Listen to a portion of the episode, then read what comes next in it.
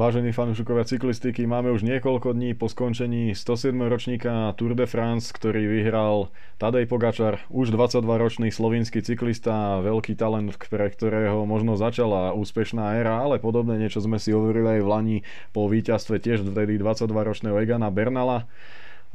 Tadej Pogačar teda je národným hrdinom, pretože je prvým slovinským víťazom Tour de France. Na druhom mieste mu sekundoval krajan Primož Roglič a top trojku zavrel Richie Porte, ktorý tak si splnil veľký sen, a to ten, že svojej žene hovoril už niekoľkokrát aj dávnejšie, že raz by chcel sa doma pozerať na fotku svoju, ako stojí na pódiu Tour de France v Paríži, čiže tiež sa mu to splnilo. A okrem toho víťazstva Pogačara toto bol určite najemotívnejší nejaký moment a príbeh celej Tour de France, pretože Richie Porte je odaný domestik a v posledných rokoch to skúšal na seba, v BMC ho nejak nestretlo šťastie, skončil veľakrát na zemi, podobne aj keď ešte v vtedajšom Sky dostal príležitosť ísť na seba, no tak tiež na Giro Italia sa porúčal k zemi a vtedy to za ňo zachraňoval ešte Leopold König ako záložný líder. Čiže Richie Porte, 35-ročný Austrálčan, tzv. Tasmánsky diabol, dokázal konečne vykráčať na pódium a z Trek-Segafredo sa pravdepodobne lúči, pretože všetky zvesti ho nasmerovávajú do týmu Ineos Grenadier, kde by mal byť opäť po pár rokoch superdomestikom pre Egana Bernala, Geraint'a Thomasa či ponovom Adama Yatesa, ktorý tam ide jazdiť na najbližšie sezóny. Takže Tour de France máme za sebou. Tento podcast bude troška o nejakom tom súhrne starej dámy a začneme teda Tadejom Pogačarom, ktorý predviedol brutálny výkon nielen v tej časovke, ale počas celých 3 týždňov predvádzal konzistentné výkony. Jediný jeho mínus, kedy prišiel, bol v etape na vetre, kedy to tam trhala Bora spoločne s Ineosom. V tejto etape napríklad stratil cenné sekundy práve aj Richie Porte či Mikel Landa. Etapu vtedy ovládol Wout van Aert, vlastne Petrovi Saganovi tam v závere padla reťaz alebo vycvakol nohu, plus narazil do cyklistu pred sebou, nejak sa mu to nepodarilo, no a Tadej Pogačar prišiel s tou spomínanou takmer 1,5 minútovou stratou a aj napriek tomu mal pred záverečnou časovkou stratu len 57 sekúnd. Čiže on bol v vozovkách lepší od Rogliča, hlavne aktívnejší a zbieral tie sekundy nazad. A keby nebolo vetra, no tak už pred tou záverečnou časovkou by to bolo nejak v jeho prospech viac menej. Ale o tom sa už špekulovať nedá, napokon to rozhodol aj vzhľadom na to, že nemal taký silný tým ako Jumbo-Visma. Poprel všetky zákonitosti domestikov, podpory na rovinách a neviem kde, pretože väčšinou tam bol sám, občas mu pomohol David de la Cruz, Fabio Aru sa pak už veľmi skoro domov odstúpil z Tour de France. Čiže naozaj Tadej Pogačar ako 21-ročný bažant dokázal jasným spôsobom ovládnuť Tour de France, keď v tej časovke proste bol o úroveň nad všetkými. Tam to nebolo, že by Primož Roglič mal úplne hrozný deň. Veď si zoberme, že bol pár sekúnd za druhým Tomom Dumoulinom a za Richiem Portom, ktorí mali takmer rovnaký čas. Tam naozaj on nestratil veľa od svojich konkurentov, respektíve tímových kolegov.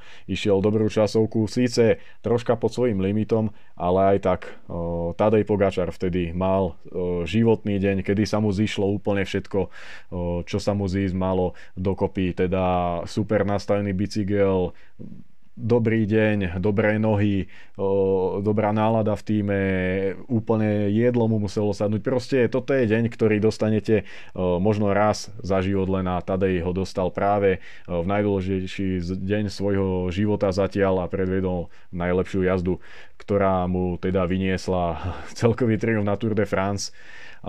Táto časovka sa určite zapísala do histórie a je to jeden z vôbec najväčších športových a hlavne cyklistických výkonov celej histórie. Samotný Lance Armstrong hovoril vo svojom podcaste na YouTube, že je to niečo neskutočné, čo prevedol Tadej Pogačar, a Eddy Merckx takisto skláňal sa pred mladým slovinským jazdcom a predpovedá mu veľkú budúcnosť.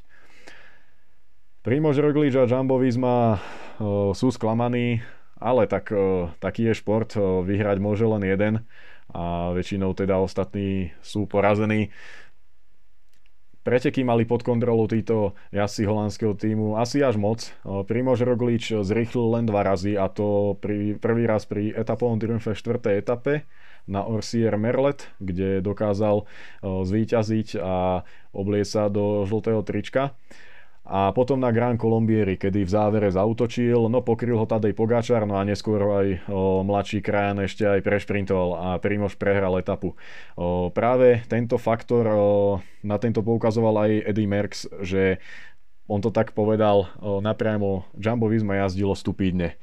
A Primož Roglič sa naozaj neodhodlal k ničomu okrem týchto dvoch akcií.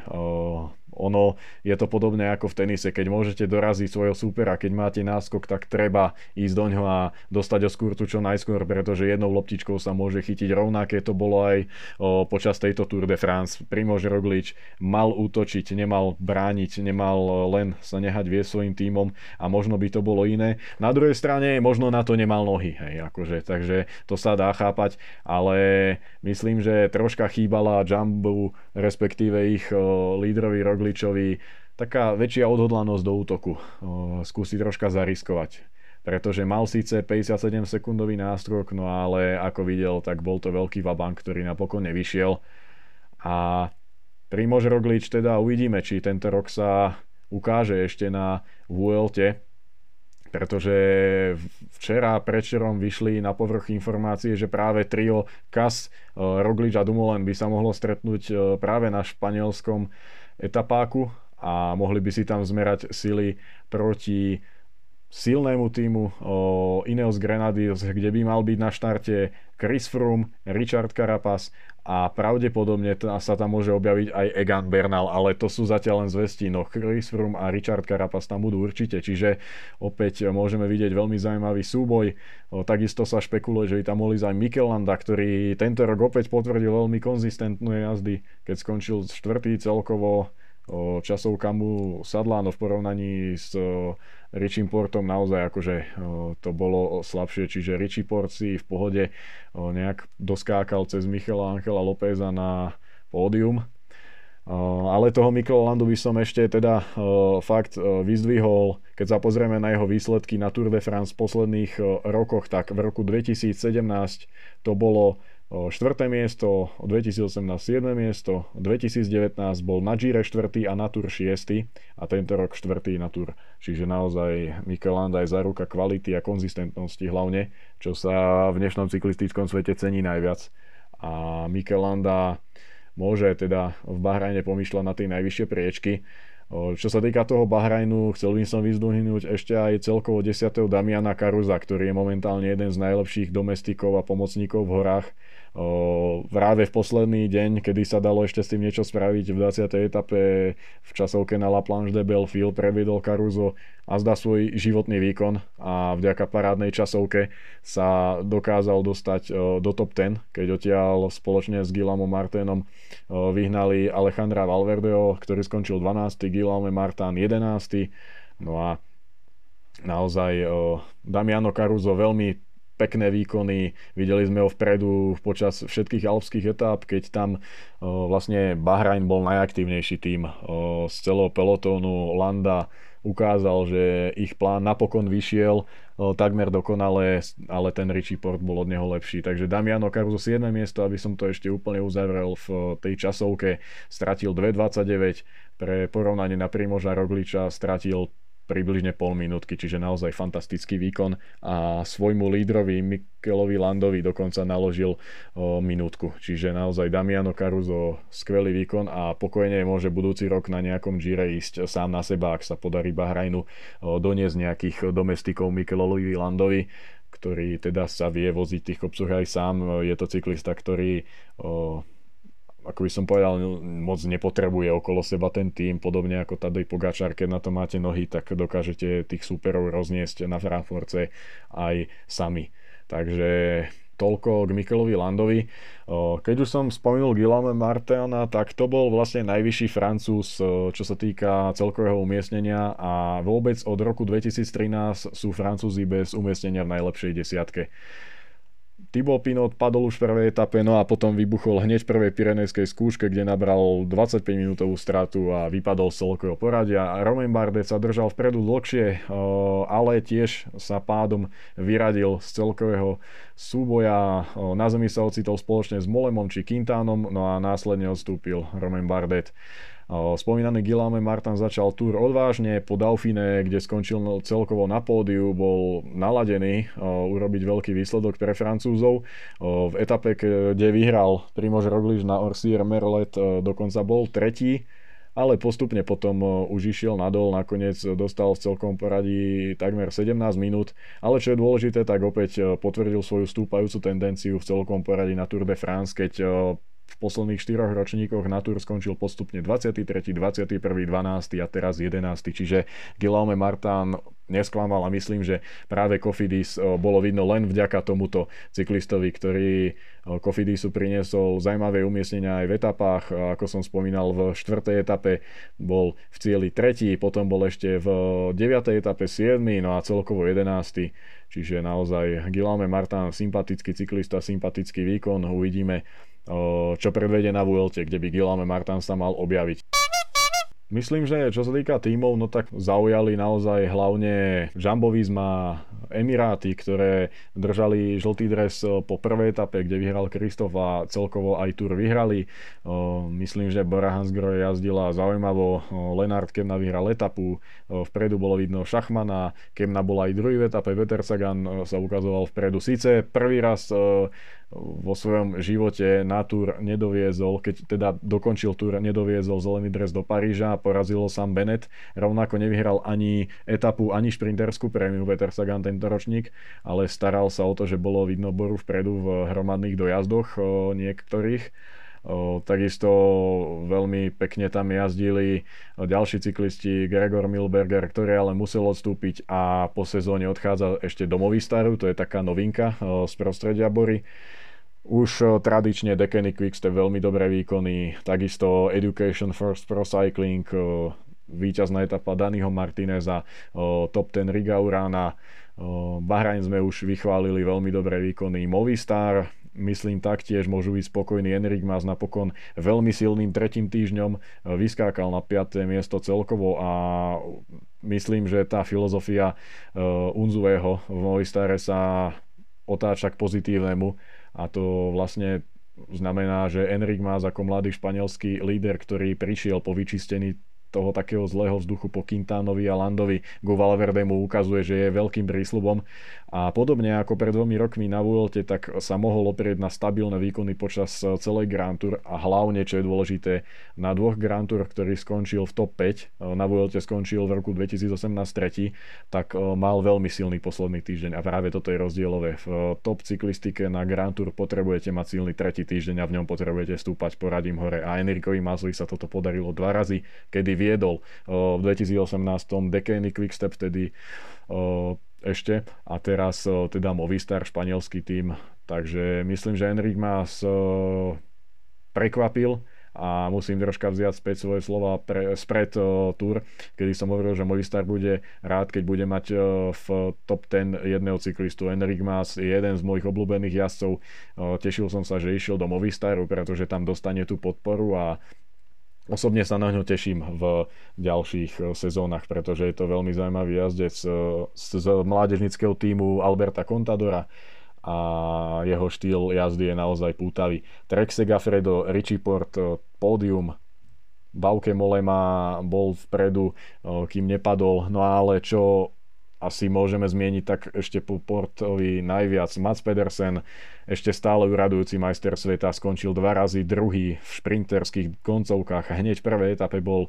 za Kristofom druhý, no a v poslednej etape na Champs-Élysées bol dokonca hneď druhý za Samom Bennettom, čiže tento nádejný 24-ročný klasikár a prekvapujúci majster sveta z minulého roka potvrdzuje, že je to veľmi univerzálny a zaujímavý jazdec, ktorý nám môže ukázať svoju kvalitu už na blížiacich sa klasikách a na Big Bang Tour už teraz o pár dní v Belgicku.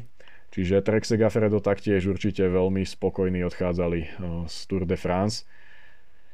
Ešte veľmi pozitívny dojem na francúzskych cestách zanechala Astana, ktorá mala síce Lopeza na pódiu pred poslednou časovkou, napokon sa prepadol na 6. miesto, ale pri jeho premiére to je celkom fajn umiestnenie, no ale Alexej Lucenko dokázal vyhrať etapu na Mont Aigual, čiže takisto Astana veľmi pozitívne. Mitchelton Scott nedokázal vyhrať etapu, ale malý žltý dres Adamiec skončil v top 10 neplánovane. Luka Mesgec bol 2 razy druhý a Mitchelton celkovo jazdil veľmi pekne, čiže tento tým tiež bolo vidno. No a na koho nemôžeme zabudnúť, tak to je tým Sunweb. To bola jedna zábava. Tým Sunweb je pre mňa jedným z najväčších prekvapení celej Tour de France a Chittish Benot, Sees Bol, Marc Hirschi, Søren Kragh Andersen, Nicolas Rouge alebo Nikias Art, všetci títo cyklisti boli viditeľní. Rovnako netreba zabnúť ani na ďalších, na Kaspera Pedersena, Jorisa Nieuwenhuisa, ktorí tiež tam pomáhali a dopomohli svojou aktivitou a ťahaním skorých v začiatkoch etap k tomu, aby mohol Hirschi a Kragh Andersen vyhrať svoje etapy. Naozaj zabávali svojou cyklistikou a tento tím tvoril preteky takmer každý deň a potrhli to naozaj víťazstva Hirschiho a dvakrát Kragha Andersena, ktorí predvedli, že mladá krv v pelotóne robí veľké veci a môžeme sa tešiť, čo budú títo cyklisti robiť na ďalších pretekoch, pretože sú to skvelí klasikári a jazdci do viacerých terénov. Na druhej strane obrovské sklamanie podľa mňa NTT Pro Cycling, ktorý nepredvedol, dá sa povedať, úplne nič na Tour de France. Boasson Hagen tam mal nejaký záblesk, čo sa týka šprinterskej koncovky, ale ostal za očakávaniami, bol raz druhý v 7. etape do Lavor, no a potom v poslednej etape bolo vidno jeho tým, ako na ňo pracuje, no ale nedokázal túto snahu pretaviť do nejakého výrazného úspechu a na Elizejských poliach šprintoval až na 12. pozícii. Rovnako zastal za očakávaniami aj Max Walscheid, druhý šprinter týmu. Giacomo Nizzolo, uradujúci majster Európy, jazdil v top forme, no ale pre zranenie sa teda z Tour predčasne lúčil. Roman Kreuziger, o tom si povieme troška neskôr. Domenico Pozzovivo, skúsený, malý, taliansky cyklista na celkové poradie, odstúpil taktiež predčasne, no a vlastne NTT došlo do cieľa len v petici. No ale Domenico Pozzovivo teda odstúpil po 9. etape a mal by sa predstaviť na domácom Gire, kde on dokáže konzistentne jazdiť vpredu, takže uvidíme, či dokáže zachrániť svoju sezónu tu na. A veľké sklamanie pre mňa Team Total Direct Energy, žiaden väčší úspech. Proste nejak aj v tých únikoch sa im to nedarilo, dokonca v niektorých etapách vpredu chýbali. Rovnako vnímam aj výkony B&B Hotels Vital Concept, kde Brian Cookard opäť nedokázal vyhrať etapu. Bol síce viditeľný aj na tých šprinterských prémiách, v bodovačke skončil 4. Mal umiestnenie niekoľkokrát v top 10, ale takisto B&B Hotels Vital Concepts prišli na svoju premiérovú Tour de France určite po etapový triumf, ku ktorému bol najbližšie skúsený vrchár 33-ročný Pierre Rolland, ktorý skončil v 12. etape druhý, na druhý deň bol 5. a snažil sa o bodkovaný dres, ale napokon nedokázal nejak zvrátiť osud svojho tímu. Ešte keď rozoberám teda tie týmy, ktoré nejak sklamali, tak je to určite FDŽ, ktoré po Pinotovom trápení nedokázalo nájsť náhradu. David Godu sa trápil tiež, čiže FDŽ a celkovo francúzske týmy aj Arkea Samsic sa ukázali na tejto Tour v nie veľmi dobrom svetle a myslím, že to bolo sklamanie pre francúzskych fanúšikov a hlavne pre majiteľov a hlavných sponzorov týchto tímov. A ešte jeden tým, aby som nezabudol, ktorý mňa osobne nejak neoslnil, je Izrael, ktorý teda mal celkom zaujímavú zostavu. Bol tam Dan Martin, Andrej Greipel, Ben Hermans, Chris Neylands či Nils Politt. Bolo ich vidno v únikoch, no ale taktiež žiadna vyhratá etapa. Najvyššie umiestnenie mal, ak sa nemýlim, Hugo Hofstetter v šprinterskej koncovke a to bolo asi nejaké 4. miesto hneď v 3. etape, no ale potom to bolo veľké trápenie. Dan Martin podľa mňa vôbec nemal ísť na Tour de France, keďže nebol nejak úplne v poriadku s tou zlomeninou kostrče Takže naozaj tieto týmy nejak prežili takú rozpačitú Tour de France a ešte, aby som uzavrel všetky tie francúzske týmy, tak aj Cofidis s Tenokom Guillaumeom Martina neprežil nejak zaujímavú túr. Ešte Simone Konzoni bol tretí v etape, kedy sa radoval z výhry Søren Kragh Andersen v Lyone, ale Elia Viviani, väčšina ľudí aj komentovala na našej facebookovej stránke, že bol Viviani vôbec na túr. Áno, bol, no. Bol dokonca 3 razy v top 10, a to v prvej etape bol 6, v 10. bol 4. a v poslednej bol 5. Ale naozaj to nie sú výsledky, ktoré on chcel, a hlavne keď bol okolo neho postavený celkom slušný šprinterský vláčik, ktorý ale moc nefungoval.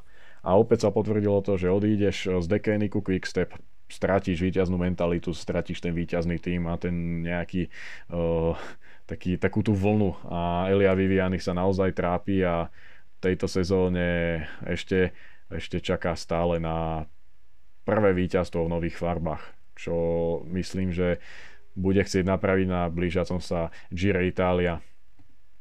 Čo sa týka cyklistov českých a slovenských, tak ako som už spomínal, Petr Sagan nevyhral etapu ani prémiu, nezískal ďalší zelený dres, prestaví sa na Giro Italia, kde bude v Bore spoločne s Rafalom Majkom nejakým chráneným jazdcom. Rafal Majka má veľmi dobrú formu a spoločne s Patrikom Konradom by mali byť viditeľní v tých najťažších etapách v kopcoch, a Petr Sagan sa bude pokúšať o čiastkové etapové úspechy plus možno aj o tú bodovačku, teda myslím, že určite bude chcieť skúsiť zaútočiť na bodovaciu súťaž.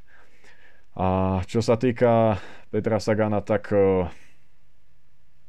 niektorí hovoria, že ho o zelený dres pripravili rozhodcovia, ja ale tohto názoru určite nie som. Sam Bennett bol jednoducho lepší, ukázal to v šprinterských koncovkách, dokázal vyhrať etapy, dokázal vyhrať tú najväčšiu etapu na Elizejských poliach, kde mu bol Peter Sagan, Mads Pedersen a ďalší šprinteri v závetri, ale Sam Bennett bol úplne najsilnejší.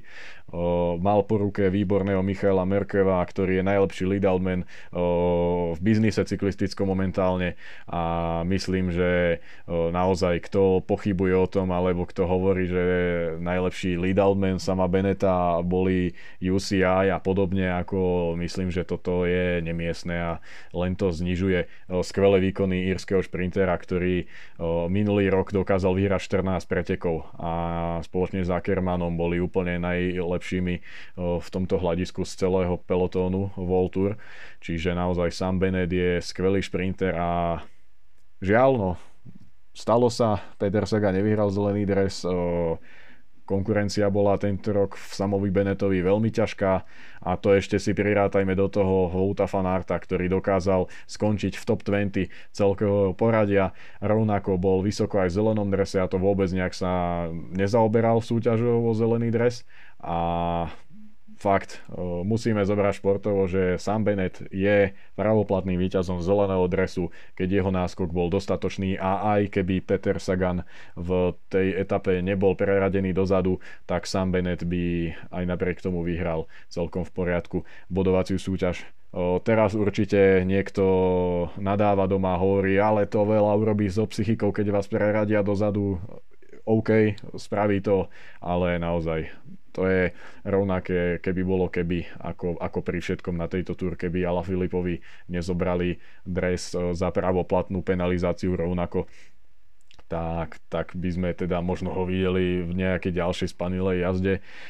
Čiže už to nejak nezmeníme, a teda nezmeníme ani to, že Jan Hirt a Roman Kreuziger prišli na Tour de France na nejaký lepší tréning. Hlavne Roman Kreuziger nemal vôbec formu, nesadlo mu to, trápil sa celú Tour de France, aj podľa jeho vlastných slov ten jeho biorytmus už za tých x rokov svojej kariéry profi je nastavený na to, že tie sústredenia má niekedy, tie rozjazďovacie preteky má vtedy, a Tour je v júli, jemu nesadlo to, že bola Tour posunutá. Celkovo keď si pozrete jeho nejaké výsledky, tak on na jeseň moc toho nepredviedol. Myslím, že jeho najvýraznejší výsledok na jeseň je práve 6. miesto z majstrovstiev sveta v roku 2018 v Innsbrucku, kde skončil naozaj veľmi vysoko, ale mimo toho si ja nepamätám na nejaký výraznejší úspech Romana Kreuzigera od septembra neskôr.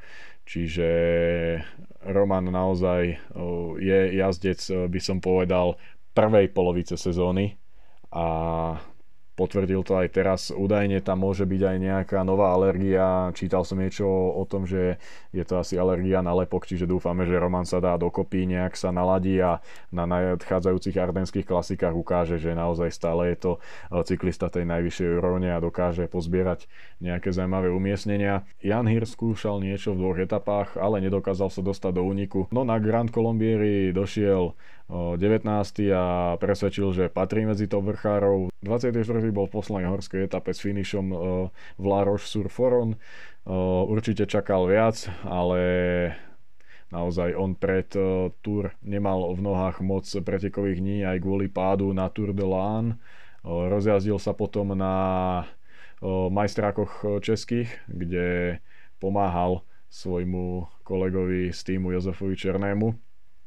A na Tour de France teda sa trápil v tie prvé 2 týždne, potom skúsil niečo v tých kopcoch, ale peloton ho nikde nepustil, no a tak bude musieť bojovať v ďalších pretekoch o to, aby budúci rok, pretože teda CCC tým je v nejakej existenčnej kríze, aby dostal zmluvu niekde vo Volture a hneď teraz teda môže presvedčiť o tom, že patrí do tej extra triedy vrchárskej na majstrovstvách sveta v nedeľu, aj keď tá trať nie je úplne šitá na neho, potrebovali troška dlhší a pravidelnejší kopec ako 2 výbušné.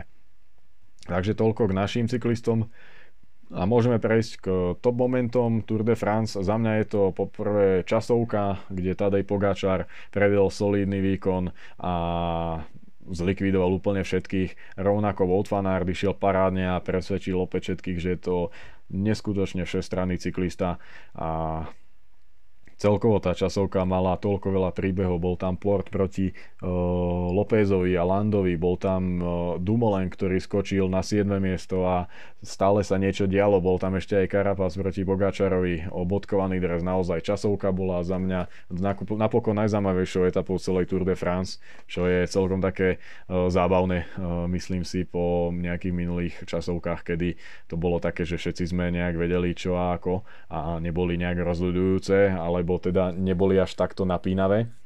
Potom určite stojí za zmienku výhra Michala Kviatkovského s Richardom Carapazom. Prišla po tom, čo Bernal odstúpil kvôli problémom aj výkonnostným, aj s chrbtom, no a Ineos dokázal hneď reagovať tým, že boli aktívni, chodili do únikov. Richard Carapaz bol 3 dní v tých ťažkých horských etapách stále vpredu, takmer dokázal získať bodkovaný dres, čo mu napokon Pogačar vyfúkol v poslednej časovke, ale spoločne s Michalom Kviatkovským sa postarali v dojazde v La Roche-sur-Foron cez Plateau de Glier o neskutočný triumf, ktorý sa zapísal do histórie cyklistiky. Prišli spoločne za plecia na prvom, druhom mieste a myslím, že pre Ineos napokon troška napravili tú Tour de France.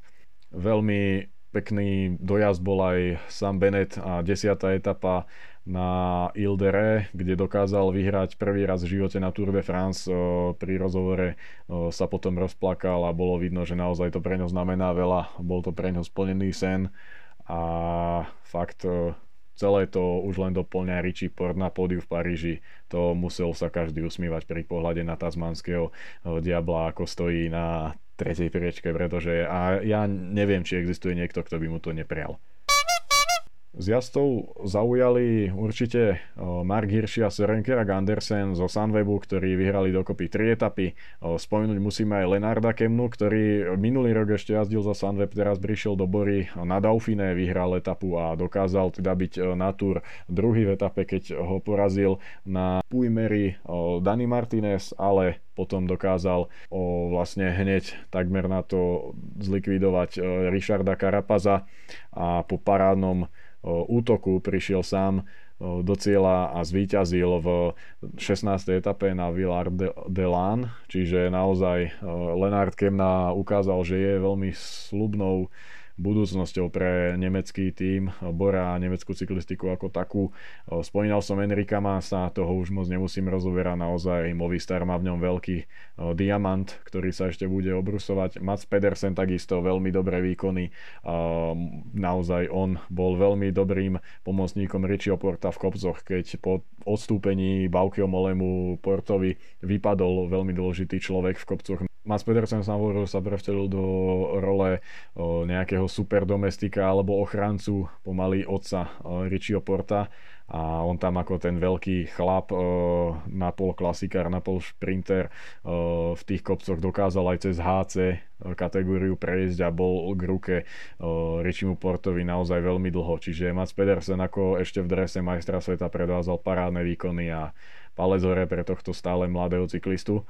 No a nesmieme zabudnúť na Sama Bennetta, ktorý vyhral zelený dres, dokázal poraziť Petra Sagana v priamom súboji, zvíťazil na Elizejských poliach, bol konzistentný, bez nejakých väčších problémov si poradil aj s časovými limitmi a s ďalšími nástrahami 107. ročníka Tour de France, čiže Sam Bennett slávi veľmi podarenú Tour de France, keď vyhral dve etapy, vyhral zelený dres, bol druhý, tretí, druhý a štvrtý ešte v etape, čiže naozaj Sam Bennett je veľmi vysmiatý a Deceuninck aj vďaka nemu prežíva parádnu pokorona nejakú sezónu.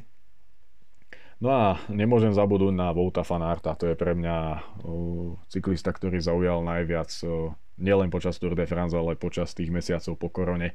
A Wout van Aert skončil teda, ako som už spomínal, v top 20 celkového poradia. To je úplne akože neskutočné.